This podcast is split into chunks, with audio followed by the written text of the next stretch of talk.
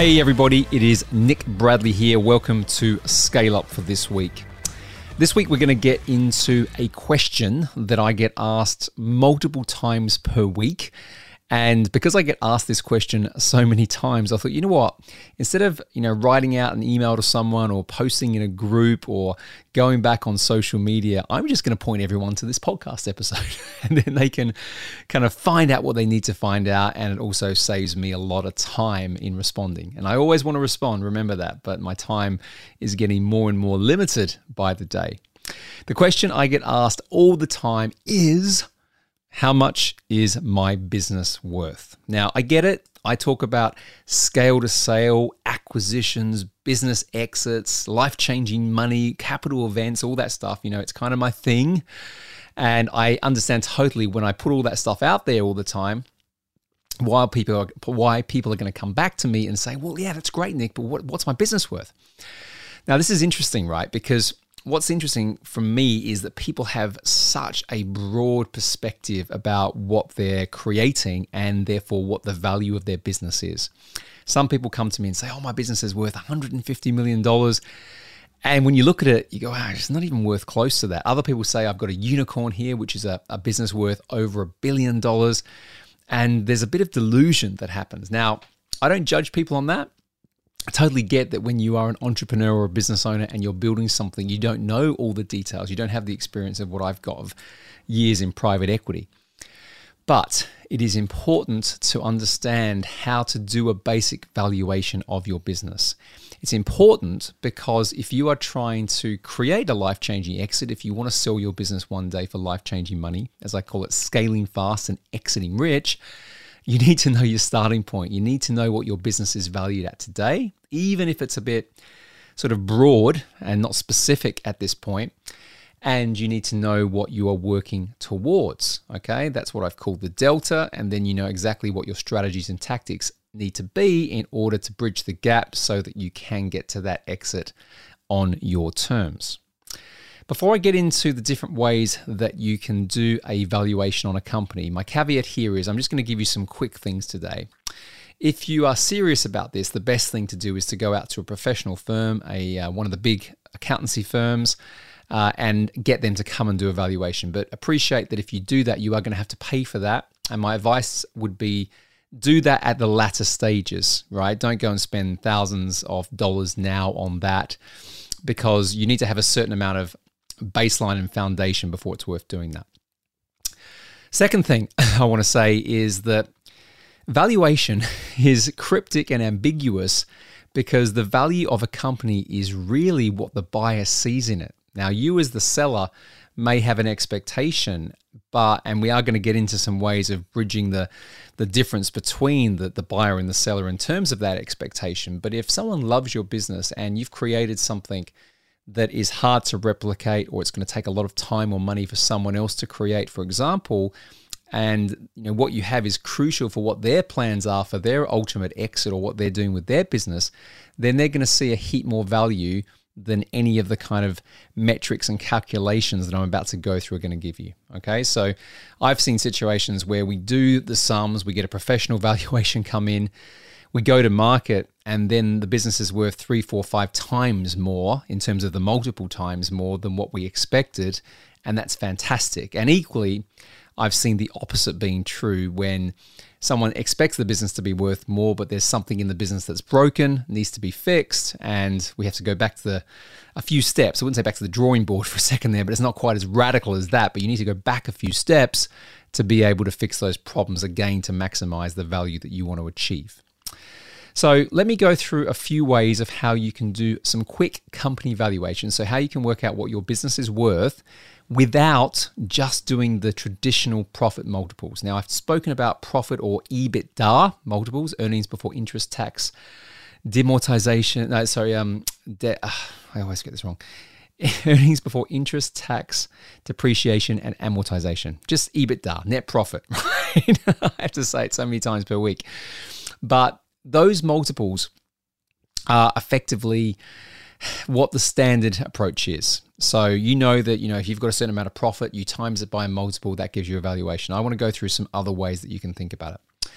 The first way is that you can tally the value of assets, right? You can add up the value of everything the business owns, including all the equipment, inventory, things like receivables. You then subtract any debts or liabilities. And effectively, what you're looking at is the value of the business on the balance sheet. Okay, so this is one of the most important financial documents a business can have. So you're looking at the balance sheet valuation.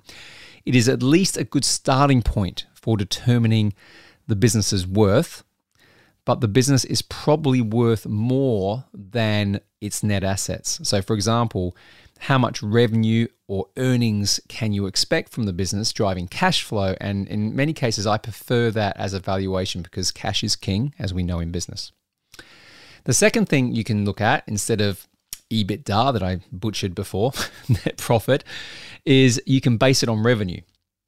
How much does the business generate in annual sales? And you calculate that um, via, you, know, you can look if you get a stockbroker to help you, business brokers can help you with this.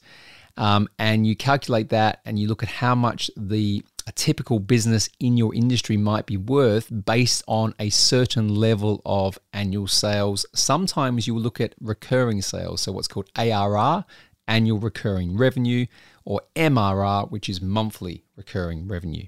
Okay, so some businesses might be worth, you know, in a certain industry at a certain time, two times sales.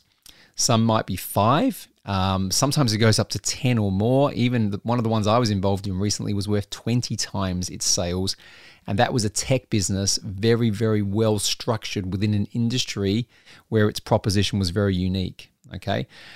I'm not a massive fan of revenue multiples, partly because I love profitable businesses. That's where I focus any of my investment. That's not to say there isn't value in revenue, and but it's really become popular of late for technology businesses where you have to put so much money in up front quite often the business isn't profitable for years but once it reaches profitability once all that investment kicks in the profit that is generated from those businesses can be enormous and the margins are very very high that's why it's become a popular way of looking at um, valuations the next one is earnings multiples and this is a more relevant measure of the company's earnings, or a way of thinking of it is what we call price to earnings ratio or the PE ratio. So we estimate the earnings of the company for the next few years.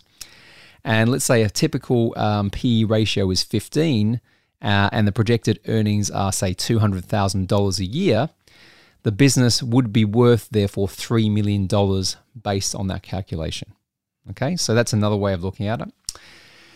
One of the more complex ways, which is very popular and quite traditional, is called a discounted cash flow analysis. So, the discounted cash flow analysis is a complex formula, as I said. It looks at the business's annual cash flow and projects it into the future and then discounts the value of the future cash flow versus today using what is called a net present value calculation. Now, if we had like another six hours, I could go through net present value calculation. I actually learned this when I went to business school at INSEAD, and it was an incredible presentation on it, but I'm not going to bore you today.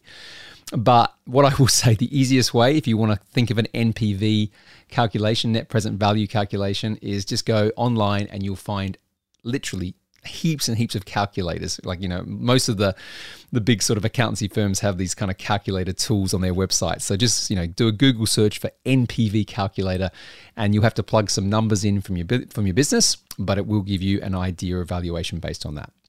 The last thing I want to say. I think, which is probably aligned to what I started this this episode with earlier, is that you know, you need to go beyond all of these financial formulas. Don't just base your assessment of a business's value on number crunching or you know of the spreadsheet as I call it. Consider the value of your business based on things like its geographical location, uh, its potential strategic value to any acquirer, okay, quality of the customer base, quality of the machine that you've built. You know how aligned are the processes, systems, automation? How good is the leadership team and the people that you've employed? How how strong is your brand? How well known is it within its industry or its region? How strong is your culture, right? When people come to me and they say, I need to build my business. I want to build my business income, you know, blah, blah, blah. All the stuff you're saying, you need to know. What are the things I should focus on? Well, what I often say is the financials are still going to be 70% of the valuation of your business. Okay, so all the things I went through today, they're still going to be key. But here are the other things. Okay, the first one is have a look at your product or service and have a look at it in terms of its proprietary nature. So, do you have something that is unique, remarkable, hard to replicate, and differentiated within within your industry? Okay, because that has huge value in its own right, hard to commoditize. Then have a look at your processes and your people. Okay, like if a, if a business runs well and it's got metrics driving actions and activities, everything is documented. You've got everything there that, you know, if someone leaves the business, you can replace them because you know exactly what they're accountable for. That level of work, that level of rigor, when I go in to buy a business and I go through the data room and the due diligence process and I see that, I just go, wow. The reason it's worth more, it's it's it's simple simple way of saying it is if you buy a house that's beautifully renovated and you don't have to do anything to it, is a higher value versus if you buy a wreck and you need to knock down walls and paint ceilings and whatever it's needed, it's going to be worth less. It's exactly the same thing. If a business is optimized and built with a level of precision so that it works beautifully, like a you know a well-tuned engine or a finely tuned machine, it's going to be worth more. Okay. And then the last one which aligns back a little bit to the financials, is the quality of the customer base. So you don't want to be reliant on one or two big customers, and if they left, the whole business would collapse.